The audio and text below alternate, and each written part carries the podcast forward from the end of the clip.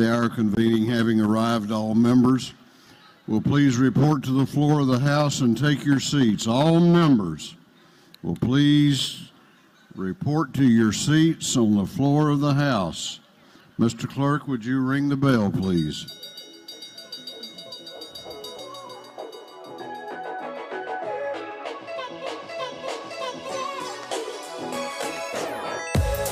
Hello and welcome to Peach Pod, a Georgia politics podcast. My name is Kyle Hazen. I am your host. And joining me on today's podcast is Luke Boggs. Luke, how's it going? Well, it's um always good to be with you, Kyle, but uh, you know, uh, not looking forward to talking about some of the sad things we have to talk about. But at least we have some exciting things to balance out the sad things.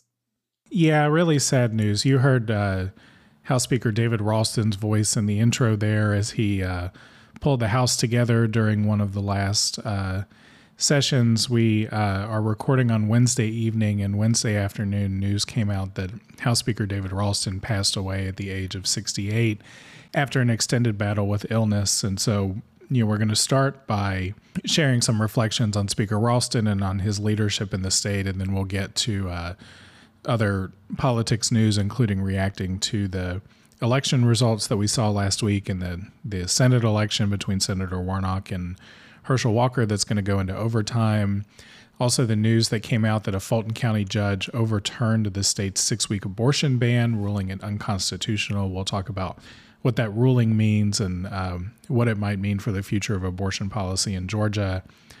Uh, we had already had on our list to talk about uh, that Speaker Ralston had announced a couple weeks ago that he was not going to return as speaker in this session. Um, at the time, I don't think folks knew that how, at least publicly knew, how pressing his health challenges were. Um, but it does it does signal kind of a new era in the House that we'll talk about. And then we'll finish with uh, Senator Ossoff in Washington. He led an investigation into the medical mistreatment of people who were being detained in immigration detention in a facility in Southwest Georgia. So we'll we'll talk about all those things today. But but yeah, Luke, to start with this very somber news on the on the speak on the passing of Speaker Ralston, who has been such a visible leader in our state for for so long. Um, I'll let you go first, just to share any uh, thoughts you have and reflections you have on uh, Speaker Ralston's life and, and what he meant to our state. Uh, to to be honest, it's still all really sinking in because, as as you mentioned, it really it was a, a surprise. Uh, you know, it, there had been reports that he had health issues and that he wasn't going to run for speaker again. But even a couple days ago, when the House leadership or the House uh, Republicans met to elect their leadership, I mean, that report very you know had the tone of like, oh, Ralston's gained some treatment, but he'll be here when session starts. And so, you know, to me, I was I was very surprised that he uh, he had passed away, and it's just um, it, it's a loss for the state um, because despite the fact that I have many, many, many political disagreements and policy disagreements with uh, Speaker Ralston, he was by all you know reports every Democrat that I knew in the house really respected him and liked him and considered him someone who was good to work with. And uh, for as many disagreements as I had with him on policy, there are some things I strongly agreed with him on. And you know, this this last session, he had pushed uh, expansions to Georgia's mental health funding, uh, pretty significant expansions and reform in that. And there, you know, he was instrumental in raising the gas tax, which significantly helped uh, Georgia's infrastructure. You know, raising taxes not something easy for a Republican to do. Um, and there, I mean, there's countless issues like that. And I think the the bigger thing and the bigger loss that will be uh, hard to replace, and, and hopefully the new leadership of the Republicans take take Ralston's style to heart, is that Democrats were always in the minority, and Republicans definitely would shove through some nasty pieces of legislation and stuff that we really, really did not like and were you know bad for the state. But most of the time, if we were doing something big that was not political, was not ideological, but was something super important to the state, Ralston found some Democrats to partner with, and he consistently treated Democrats as partners, and that on the big things that the state was doing he wanted Democrats to be included, and he did that somewhat out of necessity because he needed votes sometimes, but also uh, I, I felt like it was sincere that he wanted to get the best policy that they could, and he made genuine efforts to include uh, members of both parties, and also uh, something that will be sorely missed was just his uh, credibility and his ability to keep things civil and to not let the house become you know a uh, cluster and a you know a bunch of people fighting and bickering. He was very uh, very dedicated to keeping things civil. And i think in the heated political environment we've had that is actually a, a really really valuable thing uh, that you know i hope i hope the new leadership take, tries to to follow his example in that it's also just you know it's going to be weird going to the capitol and, and so much of my time at the state capitol for the several sessions i've been down there is sitting in the chamber and listening to ralston talk because so much of uh, a house session is just the speaker talking. And so it's just going to be very strange to go there and, and not see him or hear him.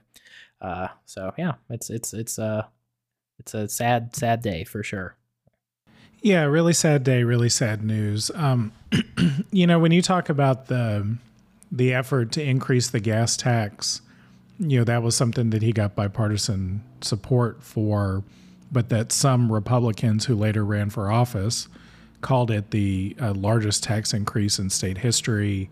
Um, one of the values I think that was exemplified by that effort and by so many of his other efforts was his willingness to get deep into the weeds of policy and take on some of the state's toughest challenges and be willing to make decisions, build a coalition to support changes that the state needed. Um, he also, you know, he tackled some of the the state's toughest problems, including our persistent problems with development in rural Georgia. He created that rural house development council of members that you know, initially, and, and we've talked about this so much on Peach Pod, but, uh, you know, initially there was basically like no idea that was too crazy to be included in the, for consideration and discussion to the point that they were going to uh, pay people large sums of money to move to rural Georgia. And that was something that, you know, didn't turn out to be practical, but it was clear that he had, you know, empowered a group of people who cared deeply about trying to, make the lives of rural Georgians better and revitalize those communities. He empowered them to be creative and to try to try new things, do big things. You know, taking on the issues with the state's behavioral health system and the mental health package that they passed this year is another example of that. And so I had a, a tremendous amount of respect for his willingness to do the hard work of governing and the hard work of building a coalition and when you look across our politics today, both among Republicans and Democrats, there's much less willingness to do that kind of work. And Speaker Ralston's tenure as Speaker was really defined by doing that kind of work. And so that is something that I'm going to miss tremendously uh, without his leadership in the Capitol. So, Speaker Ralston, you will be missed. Uh, prayers and a lot of love to his family, to his friends, to his staff down at the Capitol, to everyone who loved him. Um, sad to say goodbye to to someone who's truly a giant in Georgia politics, and we've had to do that a lot lately, Luke, with uh, his passing, with the passing of uh, Johnny Isakson, uh, John Lewis, um, a lot of you know larger than life figures, Governor Zell Miller a lot of larger than life figures in Georgia politics that uh, we've lost in the last few years. We this is the first time we're getting together after the results of the uh, midterm elections have have started to come out. Um, nationally, uh, actually tonight as we're recording, it was confirmed. The news network started to project that the Republicans would take the U.S. House uh, by a very narrow majority. However, Democrats are going to retain control of the U.S. Senate they did that uh, by winning, flipping uh, Pennsylvania and winning Senate races in Arizona and Nevada to hold on to control of the chamber. And as you all probably know by now, Georgia's Senate race between Senator Warnock and Herschel Walker is going to go into overtime. It's going to have an early December runoff. For once, though, Luke, we are not going to be the center of the political universe, at least in terms of the highest stakes. uh, because Senate control will have already been decided and, and Democrats are going to hold on to the Senate. Um, here in Georgia, Democrats did not fare quite as well as uh, Democrats did nationally. Democrats lost all of the statewide state races governor, lieutenant governor, attorney general. Uh, all of those races were won by Republicans. Um, the only uh, Democrat that was able to to move on and have a pretty good night on election night was uh, Senator Warnock getting into that runoff. Um, Luke, let's start with the Senate race that is headed for a runoff. And there were a lot of people, I think, who were just downright shocked that Herschel Walker was able to force a runoff in this race. A lot of people who I think rightfully don't have a lot of respect for Herschel Walker um, are surprised that he was competitive in this race. Um, but the question that I saw, and I believe it was Greg Bluestein that raised this, the question that I saw that was most interesting was Is Senator Warnock actually lucky to have not outright lost on election day? Is he lucky to have gotten into this runoff? He did get more votes between uh, him and Herschel Walker on election day, but he very easily could have lost in the same way that every other statewide Democrat lost. Um, what do you think about that question about whether or not Senator Warnock is actually pretty lucky to still be in this thing? I think it depends on your frame. Because really, I, I I'm more in the camp that I think Herschel is lucky to still be in this race, uh, and that he did not lose outright on Tuesday. And I don't say that just because I'm a partisan Democrat and I love you know Raphael Warnock and blah blah blah. Like the reason I say that is around the country, candidates like Herschel, who were very closely linked to Trump and Trumpism, and you know seen as more radical, did really poorly. So Doug Mastriano, the you know Republican candidate for governor, I mean he he that was one of the earliest races that got called, uh, and you know similarly Kari Lake in Arizona and Blake Masters in Arizona, and I just uh, all around the country, the more Trumpy Republicans did not do very well. Most of them lost. So the fact that Herschel was able to hold on and take this thing to a runoff is is surprising in that context to me. It's not surprising in Georgia because I mean Joe Biden's wing in Georgia was one of the, you know, closest in the country in that race. You know, the margin was very very close. So it's it's it would have been more surprising if there wasn't a runoff in my opinion. Um, because just to how, how close things are. And while Walker is very, very troubled uh, with scandals and with not being very literate on the policy issues, I think there are just many voters in Georgia that all they really cared about was getting a check on Biden, and a Republican Senate was the way that they thought they were going to be able to get it. And, you know, fortunately, I think for uh, Senator Reverend Raphael Warnock, that's that's off the table now. This is about who the senator from Georgia is going to be. The control of the Senate question is very abstract now, and you have to start getting into some weird scenarios of you know people being appointed or someone party switching for this race to switch the Senate control. So, I think in that sense, the thing I find more interesting you know the kind of the, the counter to the is Raphael Warnock lucky it's more of what did everyone else on the ticket do wrong that they were not able to make these races closer. Um, and I, I think you know part of it is not their fault which is nobody else had the benefit of facing a candidate that was as flawed and troubled as Herschel Walker. That's definitely true. Um, but looking nationwide many Democrats and many close states were able to win. I mean, Gretchen Whitmer made Michigan look like a blue state and not a swing state. Uh, you know, while the Democratic candidate for Senate in uh, Wisconsin lost, the governor candidate won. So there were plenty of instances that showed candidate Democratic candidates were able to win in this political environment. So I think there is something that the Georgia Republicans are doing right, which you know, actually kind of leaning back on our conversation on um, Speaker Ralston, is I think they have a, been able to associate themselves with moderate-ish or at least center center right leadership and pragmatic conservatism. You know, you definitely wouldn't call Kemp and the other statewides moderates, but they are pragmatists and they're not going to do anything crazy. You know, they're going to be very, very conservative, but they're going to do it in a way that's responsible.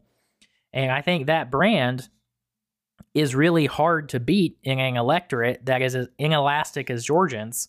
I mean, it's it's a pure turnout game um, most of the time, and I think the reason why Walker didn't do as well as everyone else on the Republican ticket is that he's not associated with that conservative pragmatism. He's associated with Trump.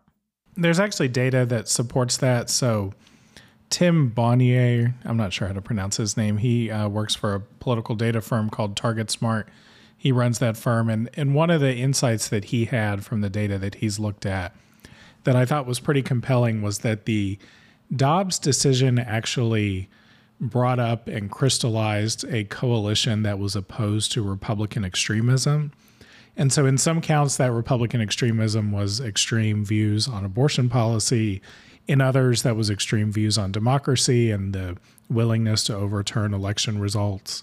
Um, and the the notable exception to a lot of these candidates that you talked about on the Republican side is that Governor Kemp, other statewide Republicans, I think Burt Jones may be the one exception, but other statewide Republicans had, and you Brad Raffensperger in particular too, had pushed back on Trump's extremism and had done a very good job of not being tagged with that same type of approach to politics. And so the one that, like you said, was most identifiable with Trump was Herschel and he's the one who did the worst among Republicans statewide.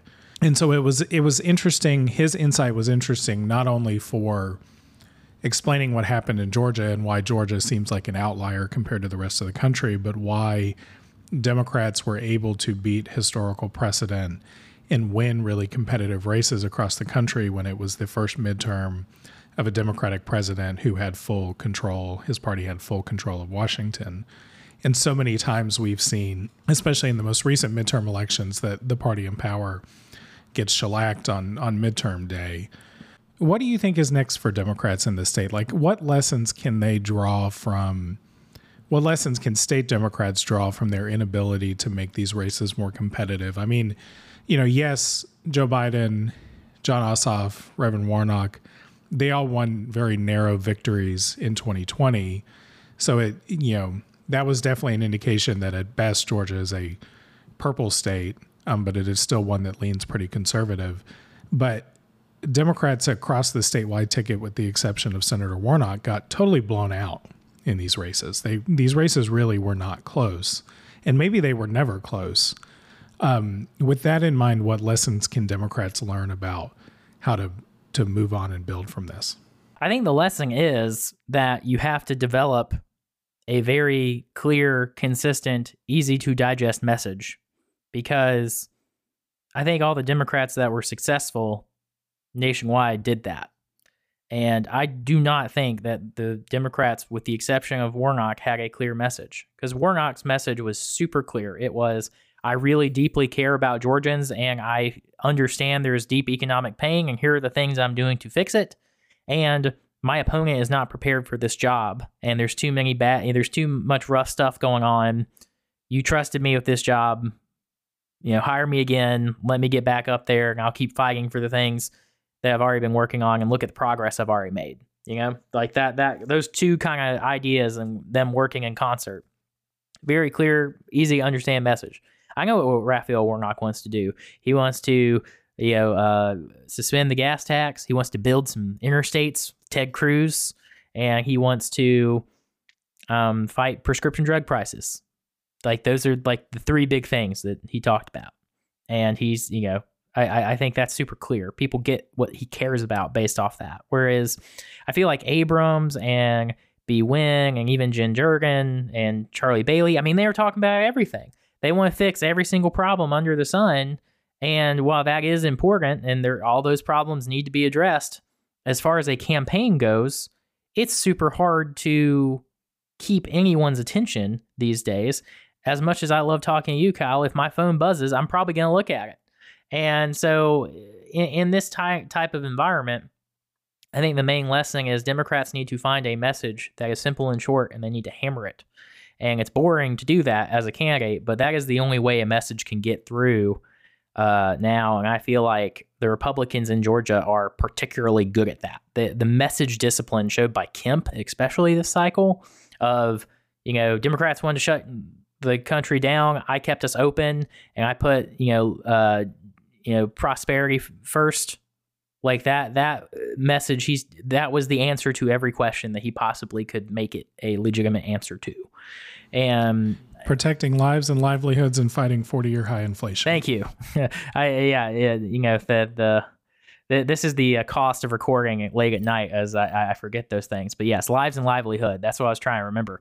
Um, yeah, I mean he, he was so consistent in it that it is totally ingrained in me at this point. right, and like that is that is what you need to do because like one Georgia, what what does that mean? I don't know what that means. I have no idea what that means. Yes, we're all together. Okay, great. What are we doing? Are we suffering together? Are we getting better together? What are we doing? Um, whereas like li- uh, lives and livelihoods, kind of abstract too, but it you know, it, it, it is a little bit more economically focused, which in this time of economic concern, that's that's probably going to do better because the the the biggest takeaway for me in comparing what other states' successful candidates did that Georgia candidates did not is they had a very clear economic message, and that was message number one and two and three. And then if they got asked about it, they would still mention the economy, but you know, mention the other issues too. you know, they always found a way for the economy to come in there. And Warnock did that very effectively, I think. And I think Warnock used uh, the economy to be a lens to talk about his values, you know, of, you know, going after pharmaceutical companies that are making record profits by lowering prescription drug drug prices, you know, shows that he cares about common, you know, everyday Georgians, not, you know, pharmaceutical companies.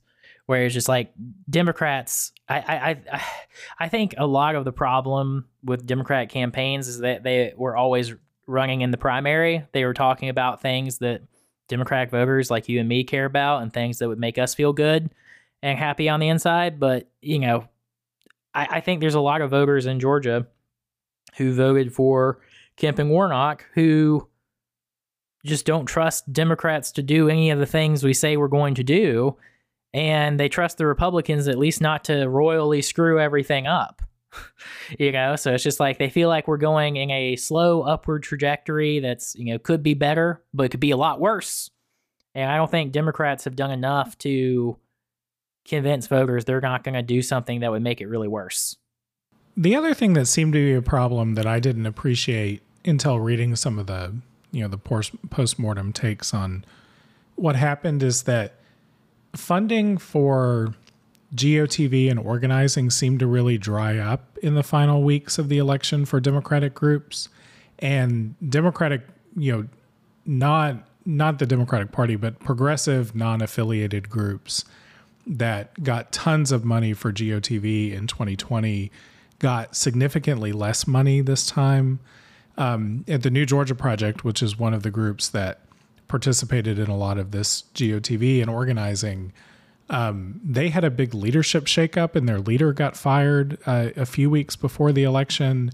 And even Stacey Abrams' spending diminished significantly, although the number that I saw was on ad spending and not on sort of GOTV and, and organizing kind of stuff. But she had spent, I can't remember the number now. I think it was like about $2 million a week on advertising for months. And in the final couple weeks, her spending dropped to like 300,000 a week on on TV and digital advertising. So it was somewhat surprising and I bring this up because I think this is, you know, particularly relevant in the question of what Stacey Abrams does next. But these things that were sort of pitched as huge advantages that Stacey Abrams created for Democrats by building all of this organizing infrastructure and empowering a bunch of these organizations to do voter registration, GOTV, organizing all this stuff that that advantage seemed to disappear in the final weeks of this race. And Governor Kemp said that he he and Republicans learned tremendously from Democrats in 2018 and 2020 about how much investment, time, and money that they put into organizing, And Republicans learned from that and built a lot of that stuff. You know, Kelly Loeffler has an organization that she, you know, wanted to build that would rival Fair Fight and New Georgia Project and all these progressive groups um, that was organizing conservative voters. And that I think is particularly relevant in this question of what Stacey Abrams does next, because, you know, one of the criticisms of Stacey Abrams that I think was relevant was she got really focused on her celebrity and who she was as a politician nationally, maybe more so than than her influence and impact in Georgia. And I think there's a question of whether or not she continues to be involved in Georgia politics or whether or not she pursues a more national uh, you know, a more national approach, a more national vision for herself. Um, you know, she is so beloved in progressive circles that she may actually do better in, you know, even in a Democratic primary for president than she did here in Georgia. But the fact that that that organizing and so much of the infrastructure that Stacey Abrams built up in Georgia seemed to come up short and contributed to how big a gap this was between Republicans and Democrats, um, I think is particularly useful in thinking about uh, what happens next for Georgia Democrats. Yeah, well, w- one analogy I've always thought is really, really useful is a good field game, which is what Fair Fight and Abrams and all these different organizations build. It's a field goal. Like that, it is not going to win you a game that you're 20 points down on. And it is a, you know, it is a field goal. And it is diminished significantly when your opponent has the same kind of organization.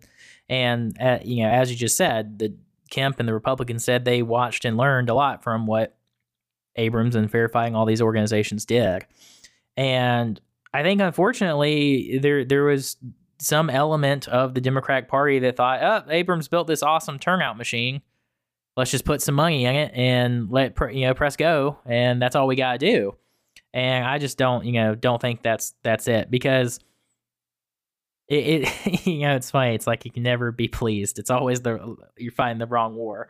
Because i feel like in 2014 had this podcast existed you and i would be just talking about man jason carter and Michelle Nunn, they're really trying to convince these republicans to vote for them and they're not doing enough to get the democratic base out and that's what we've been talk- talked about you know during this period in 2014 all the failures to convince for some republicans to vote for them uh, and I think we overlearned that lesson. Uh, I, I, think we kind of gave up talking to people who didn't already agree with us uh, this cycle. I feel like pretty much all of the Democratic candidates were betting on enough Democrats to show up.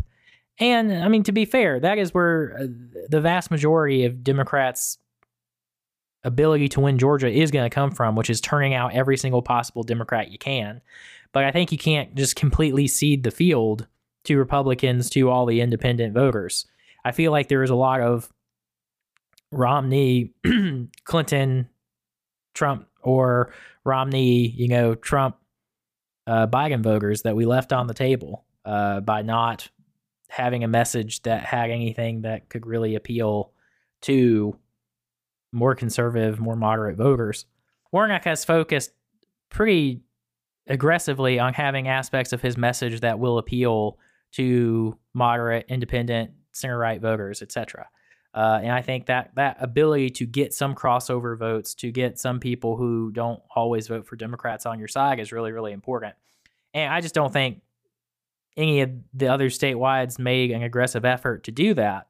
And I, I think that cost us uh, severely. And I don't know what it's going to take to fix that issue. But um, I know, I know uh, we want to talk about what Senator Ossoff has been up to a little later, and that might that might be a good good good example of uh, some some lessons to learn.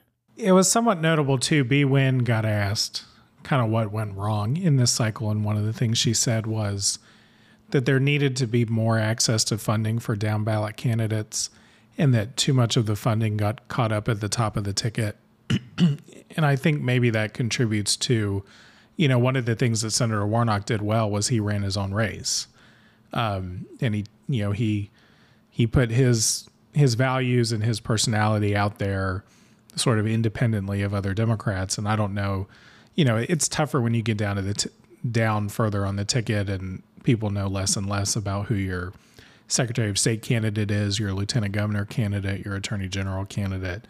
Um, but I did sort of sense in in Bee Nguyen's answer to that that with more resources and more focus on the down ballot, that they might have been able to run more individualized races, and uh, you know maybe for for some of them the outcome could have been different. Let's move on here and generally and talk kind of about what's next for Governor Kemp. I mean, you know, Governor Kemp The, sky, almost the did not become. yeah, he almost did not become Georgia's governor in 2018. He almost, you know, uh, he narrowly won that race. He nearly lost it, um, and then to come back after Democrats won statewide races in 2020 and to turn around and win this race by what seven or eight points. Um, it's a pretty tremendous political accomplishment for him, and a lot of the general you know Republican focus in terms of the presidential race in, in 2024 has been will Donald Trump run again? And he announced on Tuesday night that he was going to run again. And is uh, Governor DeSantis down in Florida the the best person to for Republicans to put their hopes in um, if they want to move on from Trump? Uh, not a lot of national conversation about Governor Kemp, although I think some things have started to pop up. But uh, Governor Kemp definitely is attached to sort of an alternative model that downplays Trump and moves on from him and talks about conservative accomplishments. Um, what do you think about when I and I should say too? You know, Governor Kemp, I don't think has nodded at all to the possibility that he could have national ambitions. Um, but I wouldn't be surprised if there's a lot of Republicans that start looking to him and looking to the model that he created for moving on from Donald Trump as an antidote to some of their losses that they've had in the last couple cycles. Um, what do you think about prospects for Governor Kemp in a, in a national campaign? A, you know, maybe an opportunity to run for president. Well, I, I heard James Carville last week say that Governor Kemp was the person that he heard the most about from some of his conservative friends.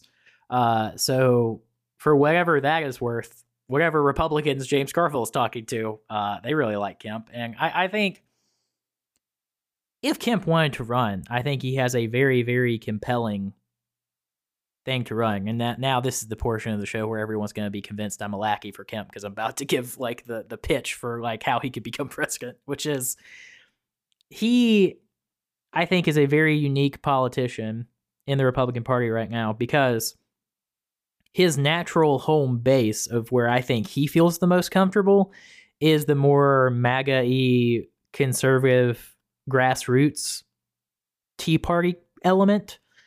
But he has a lot of allies in the more country club social elite republican uh, and, and i feel like that chamber of commerce element trusts kemp to not do anything too crazy. And so he's a, he's a pretty good cocktail the base likes him a lot and the base trusts him and then the more you know uh, country club chamber of commerce guys also trust him and like him and there's not very many people that have that He's far more personable than somebody like Ron DeSantis. He is not an Ivy Leaguer, so he's like pretty relatable. Like I don't think anyone would argue that Kemp comes off like a normal person. Like he he he very much seems like a regular country guy. And I think that, you know, traditional have a beer with test, he beats a lot of people.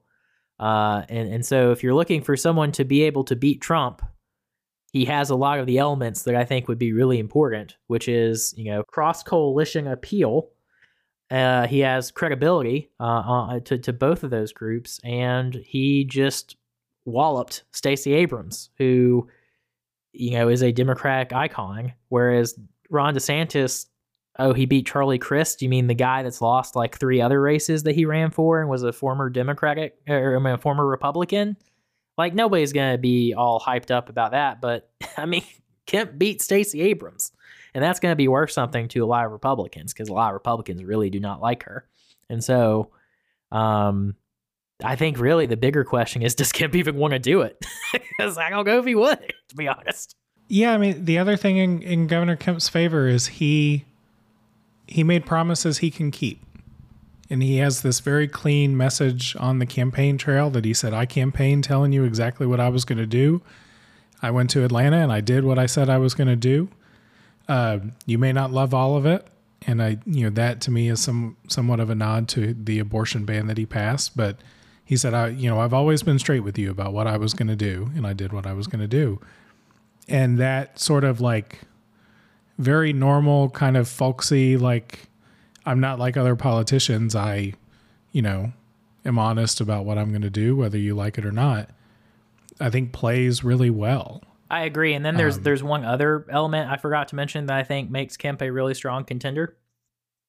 The fact that he's done some pragmatic things, uh, raising Yeah. teacher wages, you know, su- you know, supporting the uh, more, I guess, moderate initiatives from Speaker Ralston, like the mental health thing, like the Rural Development Committee. You know, he did uh, you know, tax rebates. So I mean, like he has some interesting policy ideas to run on. I mean, maybe it's just because I really don't like Ron DeSantis, and I would much prefer anyone else.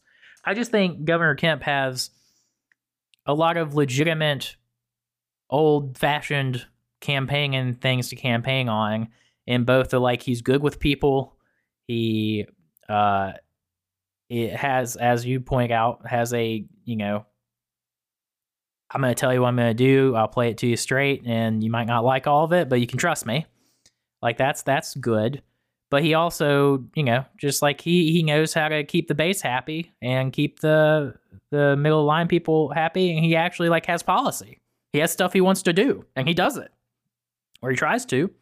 Whereas you know, we're de- dealing with um DeSantis and them, they're all just like trolling people all the time. And I, I would much rather Kemp or someone in Kemp's mold run than and win than uh, DeSantis or Trump or any of those other people who just seem like the only thing they want to do is get attention and hurt other people.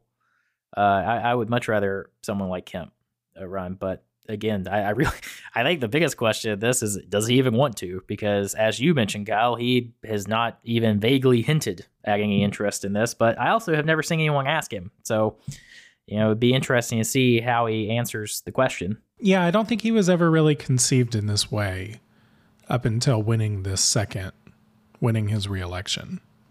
You know, and and uh, you know, I wouldn't be surprised if during most of his first term he, you know, sat there and was like, I like some of this, some of this I don't really like. Uh, when I'm done being governor, I want to go back to Athens. I want to go watch the dogs play every weekend, enjoy my time with my family.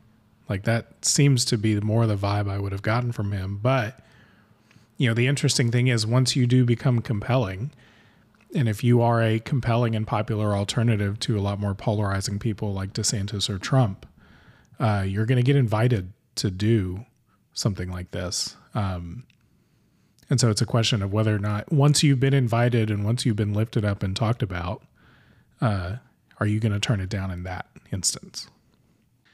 Let's move on and talk about another hornet's nest for, for Governor Kemp that might be waiting. Uh, yesterday, a, a Fulton County judge overturned the state's six week abortion ban that was passed in 2019.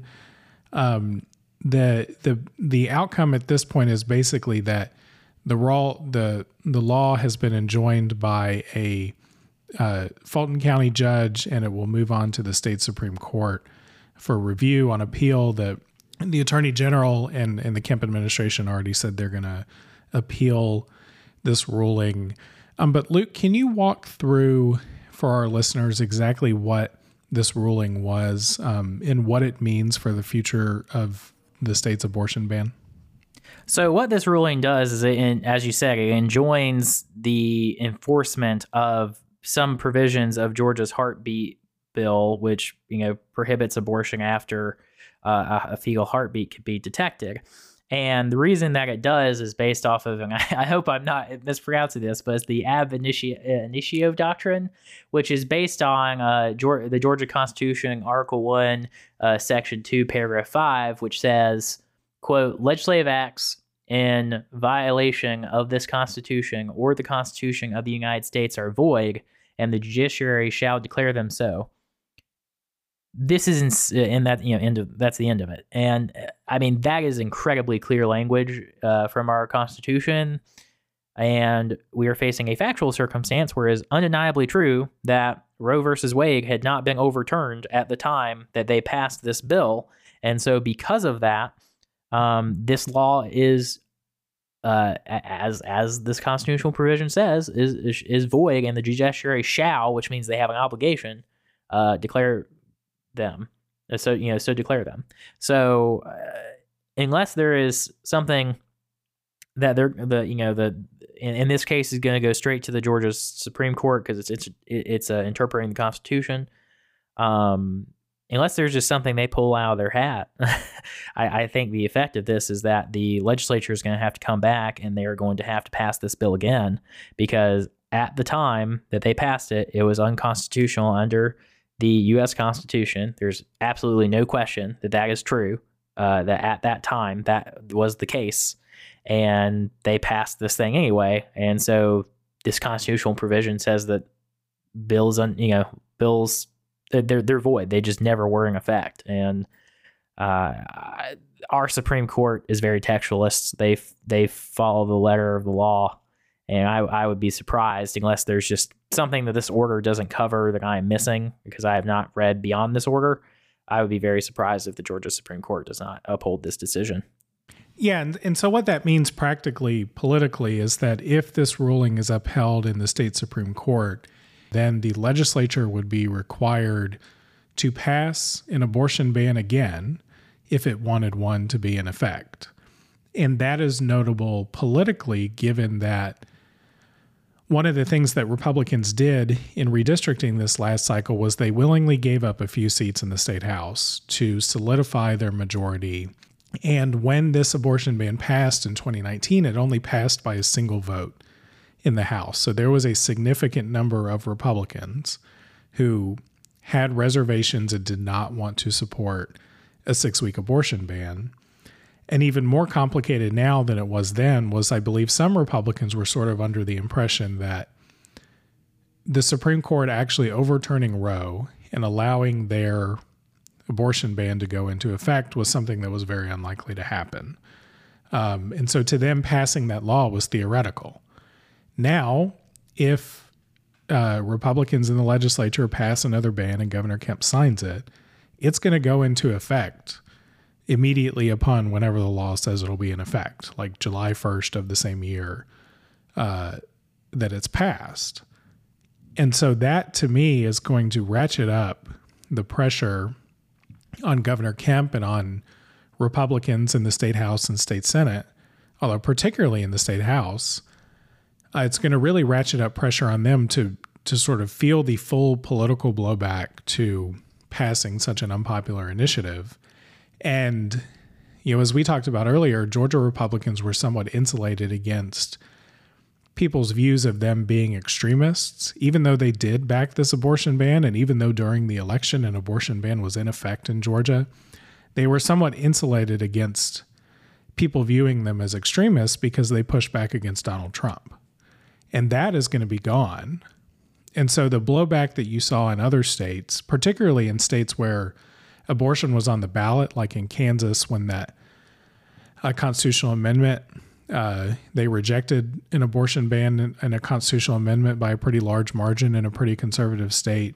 And in Michigan, where I believe it was a constitutional amendment to enshrine a right to abortion in the Michigan Constitution, won by a large margin because a lot of voc- a lot of voters' attention and focus was put squarely on the abortion issue, and Republicans are are on the very wrong side of public opinion when they back extreme abortion bans.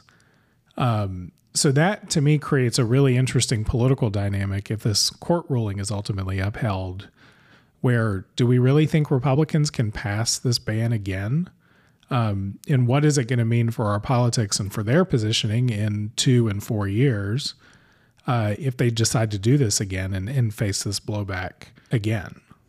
Yeah, because we've we've hit it, but I just want to you know make it super clear. This case is about if this law is unconstitutional solely because at the time it was passed, it was known to be unconstitutional, and so the Georgia Supreme Court, I doubt, will reach the question of if there is something else in the Georgia Constitution that either prohibits or allows abortion, they will probably just address this question. And at least from reading this order, I have not read anything else other uh, than this order on this doctrine. I mean, it sounds to me like this is a pretty good argument that uh, the the law should be found to be unconstitutional. And I, I, will say the Georgia Supreme Court, at least in my experience, uh, does not mind making the legislature's life hard if there is some constitutional doctrine that they think is not being respected. Uh, and so I, I, I would not be shocked if they said this is right, assuming there isn't some case, you know, that's like lingering out there that's very obviously uh, against against this. And I, I don't think there is, just because at least how this order portrayed it, the uh, state's argument was really the fact that well, you know, that Roe versus Wade basically never existed because the you know Dobbs decision got rid of that protection, and it, you know constitutional rights either exist or they don't. And because that one doesn't exist, then it's never existed. Is is, is sort of the, the gist of their argument. Where, um, you know, I I think that's a really dangerous doctrine. If I was a judge, even a conservative judge, I would I would not like to play with that. And I think the approach of the superior court judge in this case uh, makes a lot more sense. Which is like you look at when this decision was made, which is what the doctrine you know says you're supposed to do. And if something was unconstitutional at that time, then it, it, it's it's void and has no effect, and basically never was a law. Uh, and you know if that changes later, then the legislature can come back. And so you know, as you're saying, this does not prohibit the legislature from just literally going to the floor, dropping the parts of this bill because it's actually it is just actually parts of the bill, not the entire bill um, because it's severable. So the the heart, you know, the the the the heartbeat band part of it, uh, you know, they can just drop that on the floor the first day of session, and if they had the votes, they could pass it, and the ban could go back into effect immediately.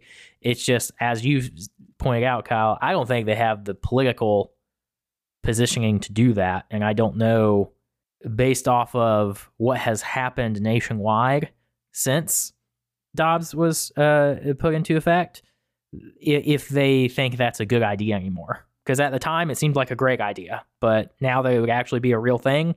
I don't know if uh, how how willing the legislature is to do that. Which I think this is going to be a huge test of the new House leadership because there will be Republicans in the House who desperately want to do this, that this is their first priority, and how the new House leadership, after the passing of Leader Ralston or, or Speaker Ralston uh, deals with that, I think will be a the uh, you know unfortunately for them the first difficult test they have to to face uh, because there will be a lot of pressure for them to just go ahead and repass this thing. Yeah. Well, actually, let's talk about the new House leadership because the interesting thing about the new House leadership that was voted on before Speaker Ralston's passing earlier this week uh, was that John Burns was uh, nominated as the Republicans' nominee for Speaker, and he's very likely to become the next Speaker. They have to formalize that with a full vote of the House on the first day of session, but um, you know it seems very likely that that he will win that vote. And then the other sort of notable person that was elevated to leadership was uh, State Representative Chuck Efstration. He's going to become the new majority leader in the House, and both of these uh, folks are sort of considered to be in line with Speaker Ralston's view of being kind of a more moderating, consensus building kind of approach. Uh, House Republicans didn't put in Speaker Ralston's place a sort of a firebrand or somebody who uh, is polarizing and divisive and, and wants to basically stir up a bunch of shit in the House. And so that is, you know, particularly relevant as this abortion question is going to likely get dumped back onto the legislature. What did you think of Republicans uh, choosing to basically pick new leadership that, at least on on their face now, appears to be a continuation of, of Speaker Ralston's approach to managing the House? I, I think it reflects the fact that Leader Ralston's time as Speaker was really, really successful for Georgia and, frankly, Georgia Republicans. And he came into the speakership after a more conservative, more brash, more you know it was it was before Trump, but a more Trump-like guy was speaker, and I think everyone remembers that, uh, or at least a lot of a lot of Republicans remember that, and they really didn't like it. And there has consistently been a small minority of the Republican caucus that has not liked Ralston or his leadership and wanted to take it in a more conservative direction. We don't know how close these races were because the Republicans voted on a secret ballot, and there were more conservative people like Barry Fleming uh, running to be speaker. But I mean, cons- you know, I, I, I think I think Republicans realized that they are in a competitive state. They had a leadership style that worked really well. They still got many of the super conservative stuff done that they wanted done. Uh, they just they just said no to some of the the wackiest stuff that you know, frankly, has has been disasters for the parties that have successfully passed it. Uh, so I, I I think it's it's just a testament to Ralston's way of running things being successful, and the Republicans wanting to build on that success. And I mean, I mean, they have no reason to change course. You know, this election in the House went exactly as they planned it to. They lost some seats, but that was literally the plan uh, to solidify the other the other seats. They have passed most of their um, priorities. And so, I, I mean, I, I, I would see no reason to change course if I was a Republican. And I, I think uh, as terrible and rancorous as American politics is, Georgia has kept it a lot cooler. And I, I, I think people probably uh, appreciate that and want to to keep going in that direction rather than risking uh, a more confrontational approach for, I mean, really no reason, in my opinion, because they're getting what they want most of the time. Let's close by looking at Washington and, and something else that happened this week. Um, Senator Ossoff, you know, he's been kind of quietly plugging away at a lot of at a lot of work in Washington, and one of the things that uh, you know is is becoming increasingly important, although you know might have been underrated at the time, is that uh, Senator Ossoff was named as the chairman of a Senate Committee on Investigations. And this week, he led hearings for his committee of a 18 month bipartisan investigation into medical abuse of people who were detained in immigration detention at a facility in South Georgia.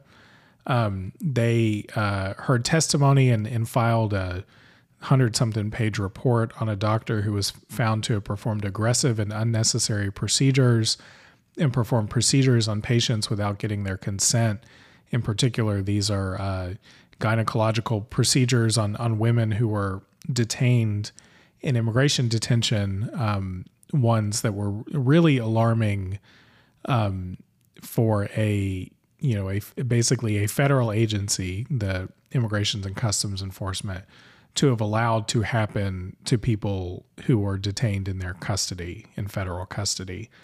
Um, you know, Luke, this builds on Senator Ossoff's experience that he did have coming into the Senate. You know, he's a, he's a pretty young guy, and he was uh, ridiculed by some Republicans for his lack of sort of real world experience. But one of the things that he did before he went to the Senate was he was the uh, CEO of an investigative film company that had done some pretty uh, you know expansive investigations in into corruption issues uh, abroad. Um, and he's definitely bringing that kind of experience uh, to his role as the chairman of this committee in the Senate. And uh, you know, kind of the first time in a while, you know, the first time, you know, particularly relative to the David Perdue and Kelly Loeffler eras, that we've had a senator in Washington doing kind of good substantive work um, through the power that they have on a committee. Um, you know, what do you, what do you think about about all that? I, I think it's good. It's Ossoff is trying to do real substantive work. It's what he campaigned on. It's what he uh, you know believes in, and I think it's it's that brand building that Democrats need to do and to to to work on because when you have a six year term, it's a lot easier than when you're in a campaign. And I think Ossoff is is smart to really dive into things like this that can be really time consuming and really difficult for you to do when you are in your fifth or sixth year as a senator and having to run for reelection. This kind of substantive work that can really build your reputation and you know, earn, you know, just help voters see what you care about and what your values are. I think that is really an important task to do because every everyone treats political offices differently. Uh, that was you know what I hit on comparing Kemp and DeSantis, and I think Ossoff from the beginning has been you know I'm a nerd. I, I, I do investigations. I, I dive deep into policy. Uh, you know I, I care about this substantive stuff and. Um, am I the most charismatic guy? No, but I I will dive into this stuff and and and really dig into the details and figure out what's going on and I will fight corruption. And that was a huge part of his message. And I always liked that. And I, I think it's an underutilized function of the Senate and House, frankly, is its ability to investigate corrupt things that are happening. I wish the state house and state senate would do more of that as well. And you know, on a just interesting historical note, uh, it, it's a great way to set your up, yourself up to be picked as vice president because Lyndon Johnson and Harry Truman both uh, did a lot of investigations and got a lot of uh, popularity uh, among the public for uh, investigating corrupt interest in the government and in the private sector. So there, there, there is history of it being a uh, a, success, a successful way to be the number two. So we'll see if that happens. It would be an interest, another interesting chapter, and quite a meteoric rise for for Senator Ossoff. All right, well, that is all for today. Um, another big news week in, in Georgia politics. Um, again, just want to share our condolences and prayers and thoughts with uh, Speaker Ralston and his family and everybody who loved him. Uh, his loss is um, gonna, you know, leave a big hole in, in Georgia politics and in the legislature for quite a long time. Um, but we will leave it there. Uh, Luke, thank you as always for joining the podcast. Happy to be here. You know, it's um, the state definitely suffered a real loss with uh, Speaker Ralston. I will miss him. I, uh, you know, I'm praying for his family and hope that they are all doing well this this hard time. And I hope Georgia learns from his example and tries to, you know, keep keep its civil nature together because I, I have really appreciated that uh, in Georgia politics that it hasn't been the dumpster fire that federal politics has been. So I hope we don't lose that. Um, and it's a team effort and it's not just one person, but he definitely set a good example uh, for that. And so I hope that uh, that the rest of the Republican leadership takes that to heart and and follows that example. Yeah, agreed. Alrighty, y'all. Well, we'll be, we'll be back again soon. Y'all take care. And we'll talk to you later. Bye. Thanks for tuning into Peach Pod. If you liked what you heard, subscribe to Peach Pod on iTunes, Spotify, or wherever you get your podcasts. We'll be back with another episode next week. Until then, take care, y'all.